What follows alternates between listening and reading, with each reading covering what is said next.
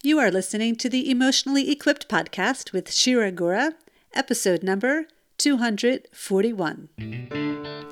Hi, this is Shira, and welcome to my podcast. To me, there is absolutely nothing more important than getting emotionally equipped because literally everything you do in your life, whether it's improving a relationship, growing a business, trying to break a bad habit, or trying to pick up a new one, there's always going to be an emotional component. And unless you are emotionally equipped, those emotions have the potential to hijack your relationships, affect the feelings you have for yourself, and negatively impact your goals and your dreams. This podcast and my award winning books were created to inspire you to see what's possible in your life. And my course takes it all to the next level by empowering you to actualize those changes so you can become that person who creates the results you want to see in your life. It's all so very exciting. So if you're new to me, be sure you head over to my website and sign up for the waitlist for my course, shiragura.com forward slash the course. Thank you so much for choosing to be with me today. And now for today's episode. Hello, my dear listeners, and thank you so much for joining me today. I have so many stories for you. Oh my God, I have so many amazing things that have been happening. And actually, from an outside perspective, you may not see them as amazing, but they really are totally amazing because they are opportunities to wake up and make sure that you're being the person that you really want to be and I had so many of those kinds of opportunities just like in the last three days that I'm so excited to share them with you. And I'm actually having a hard time deciding which one to share first. But I decided that what I'm going to share with you today is actually what happened yesterday. And if nothing else too big or exciting happens between now and next week, I will share with you my next story and the one to follow in the following weeks. You know, it's funny, I'm never at a loss for a story for this podcast, which is great. And the truth of the matter is, if you look at your life, it's the same for you. It may be that you're just not as aware of these kinds of stories that you have in your life because I've simply been doing this for so long, but it's true. You have just as many stories that you could probably share with me as I have for you. And of course, when you're inside of my inner circle, you have that chance to share them with me. But okay, for now, let's talk about angry people, shall we? Okay, so this is what happened. My kids have been on vacation from school for about a week because of the Hanukkah holiday, and I've been taking them places and doing things with them, which has been really nice. And my daughter, who is in the Navy, came home after three weeks of not being home. So she came home for the weekend, and that's always awesome. And then what usually happens is the kids go back to school Sunday morning, and I usually drive my daughter back to her base or to a train station so that she can get to where she needs to go. But this week, they did not have school on Sunday, and my daughter didn't have to get to her base until 2 o'clock in the afternoon. Now, yesterday, I didn't make any plans for my boys, and so I asked my daughter if she wanted to do something with us because we could make that happen, and then I could drive her to her base. And she said that she'd happily do something with us. So, long story short, we decided to head to the beach, and her boyfriend was going to come join us. And that was like a 10 minute ride from where her base was. So, the plan was great. So, we go to the beach and we bring a blanket and food and games and cards. And soon after we arrived, my boys started having a catch, and my daughter and her boyfriend went to dip their feet in the water. And so, since everyone was occupied, I decided that I would lay down on the blanket and put in my earbuds and put on a podcast that I was in the middle of listening to and just relax. And actually, I think I kind of half fell asleep, which was fine. But then all of the sudden, I woke up to the sound of an unfamiliar voice screaming. And that screaming was getting louder and louder and louder. So, you want to guess what happened?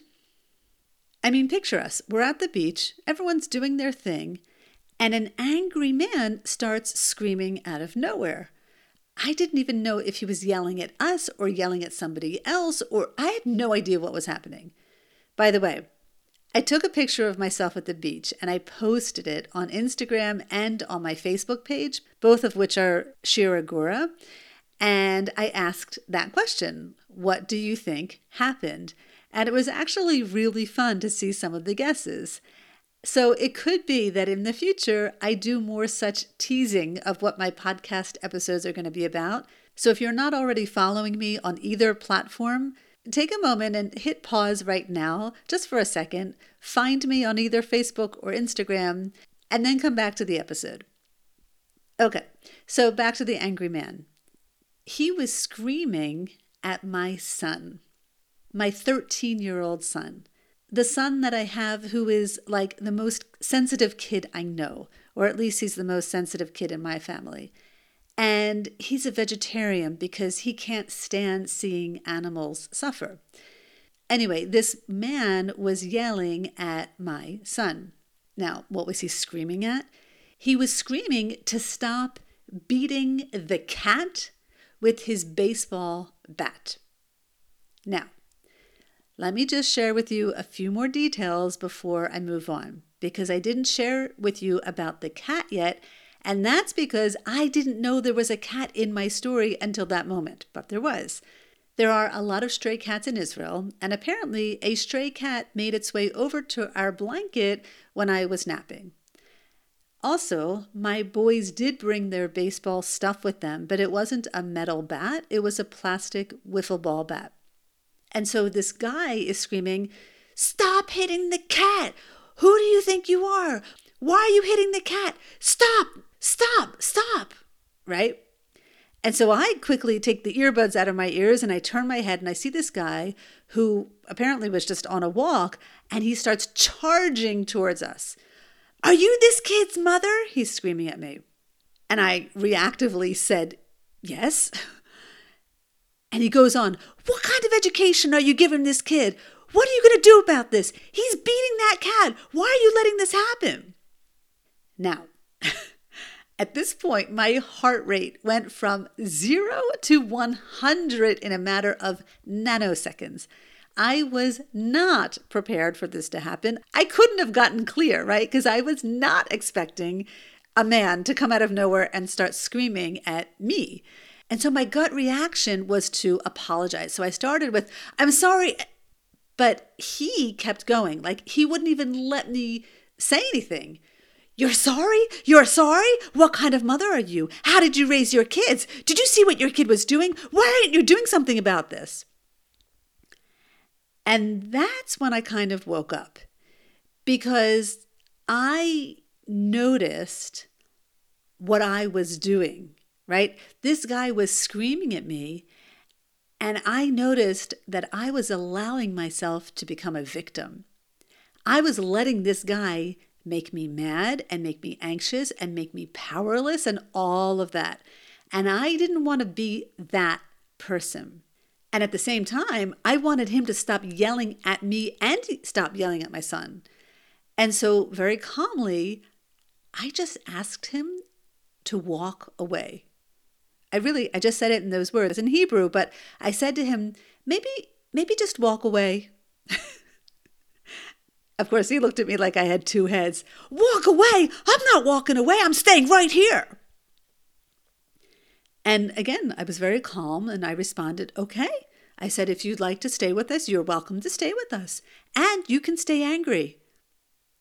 If that's what you want and that's who you want to be, stay here and stay angry. And he looked at me and he got a little flustered, right? Like he didn't know how to answer that. And then he said, Yeah, uh, yeah, I'm going to stay angry. That's right. And I'm going to call the police. and that's when I laughed. But of course, I laughed to myself. I, I didn't want to ignite him even more. But it really was at that point, it, it was so clear to me that no matter what transpired before, you know, what I didn't see, this had nothing to do with me, right? And it was also clear, even though it wasn't clear to my son, that this really had nothing to do with him either. This had to do with this man, this angry man. And then he walked away, right, mumbling to himself as he continued walking. And my heart rate started to go back to its normal place. And my son, as soon as the guy was out of, you know, earshot, my son, he lost it. I mean, he really, really, really lost it. I wasn't hitting the cat. I was just sitting here eating my lunch, and this stupid cat came to our blanket and started eating our food. So I was shooing it away with the bat. But I didn't hit the cat. That guy doesn't even know me. Why was he yelling at me? I didn't even do anything wrong. Now, I just tried my best to kind of imitate, you know, how my son was sounding, but I, I, I didn't do a good job. Trust me. I don't think I ever heard my son sound the way that he sounded.